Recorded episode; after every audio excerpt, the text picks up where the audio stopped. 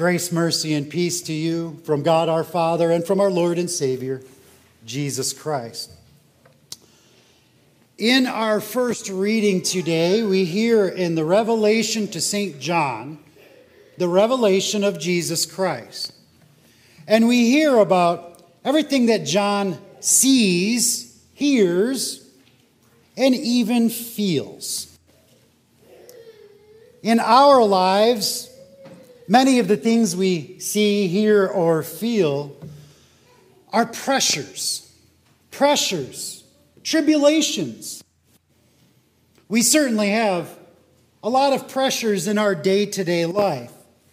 Now, when you think about what these pressures are, normally you might think, think of all the things you have to do the list in your purse, the list in your wallet, the list on your phone, the list on the refrigerator at home. All of these things that you have to get done, but the list is never done. Life is full of pressures. There are many more pressures, though, that we don't always think about. First would be the oppression of Christians. And this also happens in what we see and what we hear and what we feel. For Christians, what is it we see in others, in the world? Not only in the visible church, but in the world at large. We see Christians mixed in with non Christians.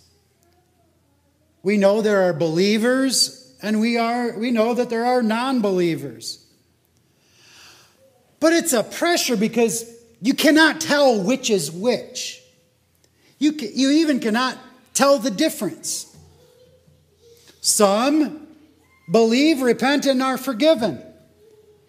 And some simply don't think that they need the gospel of Jesus Christ.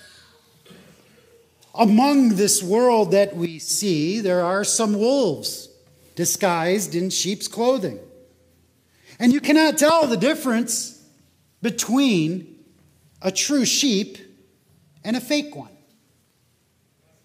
What a mess. It is as if there's some sort of other active teacher in the world, some sort of master of disguise. There's also what we hear in the world. We hear truth and we hear lies, and we hear a whole myriad of in betweens. And you cannot tell all the differences. As Pilate asked Jesus, What is truth? There's also how you feel as a Christian in this world of great pressures. Now, you know that you've been set free by the gospel, yet you are chained to this world for a time. You hunger and thirst for Christian righteousness in the entire world right now. You pray for thy kingdom come. You badly want the world to realize its own sin. Because you badly want the world to hunger for the gospel as you do. You thirst for baptismal waters, not to cover the entire earth again, but at least to cover your grandchild who has never been to church. The oppression is real. You know that the world only has a limited time. You know that you only have a limited time. You know that one day you will die. But there are not just great pressures upon Christianity, there's also pressures upon your body. Afflictions are also pressures. And you can see them, and you can hear them, and you can feel them. In the affliction of your body, you can see that you're aging. You know, actually, not too long ago, a few months back, I was looking at my hand, and it looks just like my grandfather's. you see the signs of aging. And sometimes you see that you cannot see as well anymore. Even there is what you can hear in aging. You hear creaky bones, pops in certain joints when you get up, and every now and then a new one. Maybe you have a ringing in your ears that intensifies as the years go on. Or maybe you hear less and less. Do you find yourself leaning in with your good ear like I do sometimes? I've not even talked about how you feel. Soreness lasts days instead of hours. Recurring pains you cannot even keep track of anymore. Your body is failing under the intense pressures of the world. Affliction pounds down heavy upon you. And then one day, more than likely for most of us in these four walls, one day you will be told that you have a disease that will ultimately kill you. You can only take so much of the world's pressures in, in flesh and bones. And there's more pressure to add with all of this pressure upon your soul. There is great distress Distress is a pressure. Distress in what you see in the world around you. But it hits home sometimes, does it not? Distress in what you see in your family around you. Great distress comes upon your soul also by what you hear. Sometimes you hear that believing in God has several demands upon the way you live your life and you've not held up your end of the bargain. Perhaps you have not raised your children in the knowledge of the Lord. Great stress, great oppression, great affliction upon your soul of how you feel. And sometimes you deem yourself unforgivable. It's too much pressure. Sometimes you deem yourself as the necessary carrier of all this weight, of all this guilt. And yet, you're still going to die one day. Your oppressions as a Christian, your afflictions of your body, and the great distresses of your soul, they are all pressures from Satan. They are all also pressures from others who sin against you. But you, you will collapse merely under the pressure of your own sin. Stuck in a woodworker's vice, and you cannot reach the handle. You hear encouraging words. You can get through this trial. You can get out of this mess. No, you can't. Someone else must get you out of it. The summary of all these pressures of life is in our Revelation reading and summed up in a few words the Great Tribulation. The Great Tribulation started in the Garden of Eden and continues today. But there's something else that happened in this times of tribulation since then and before now. Satan was defeated by Jesus on the cross. Jesus forgives you all your sins in his death on the cross and in his glorious resurrection. Jesus hands you a palm branch, sharing in triumph giving you victory and promising you a great release from the pressures. You are the one who will come out of the great tribulation from these effects of sin and sin itself.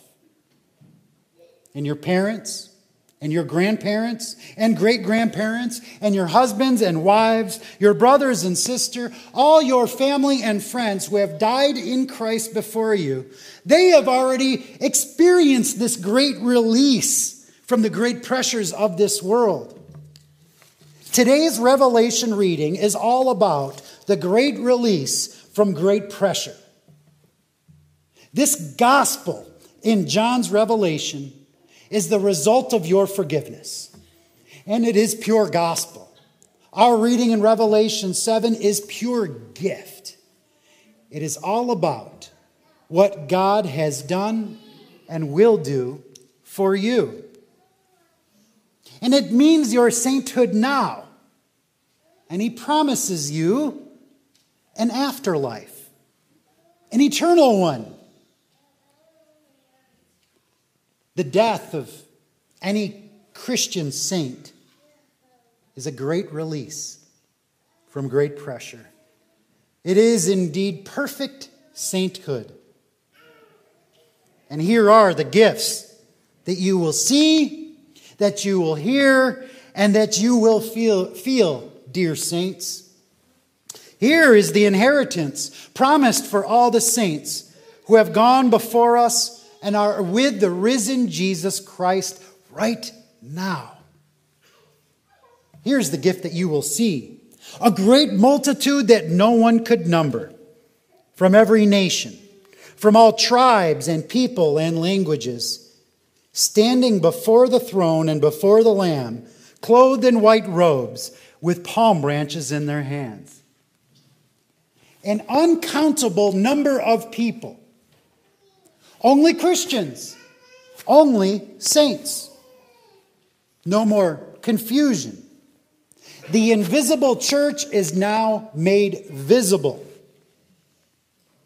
Every Christian from every time, from every place, standing before Jesus. These are masses. What is it that brings together this massive amount of people? It's the outfit. White robes clothed by God in a garment that has been washed by the Lamb's blood, baptized by God. And palm branches, triumph not only declared, but shared. The battle is over, the war is won, the pressures released. And here's the gift that you will hear Salvation belongs to our God who sits on the throne and to the Lamb. The confession of the faith of a saint is that God does the saving. Not only that, the faith of a saint is never silent. Faith confesses, faith speaks the truth. Now, what John sees in Revelation and what John hears it's not a vivid dream, it's not a vision. John sees reality. And this is the reality for you and your friends and family to know. Death is not the end of the line. Death for a Christian is the release from every pressure, every oppression, every affliction, and every single distress. My friends, be comforted knowing that the loved ones you do not see anymore are being fully comforted in Christ. Death is merely a transition. And on the other side is not dreamland, it is fully real.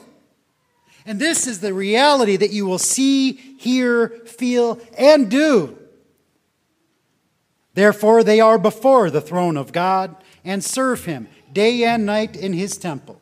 And he who sits on the throne will shelter them with his presence. They shall hunger no more, neither thirst any more. The sun shall not strike them, nor any scorching heat. For the Lamb in the midst of the throne will be their shepherd, and he will guide them to springs of living water and God will wipe away every tear from their eyes. When a Christian dies from this world, it is certainly a blessed end. In the name of the Father, and of the Son, and of the Holy Spirit. Amen.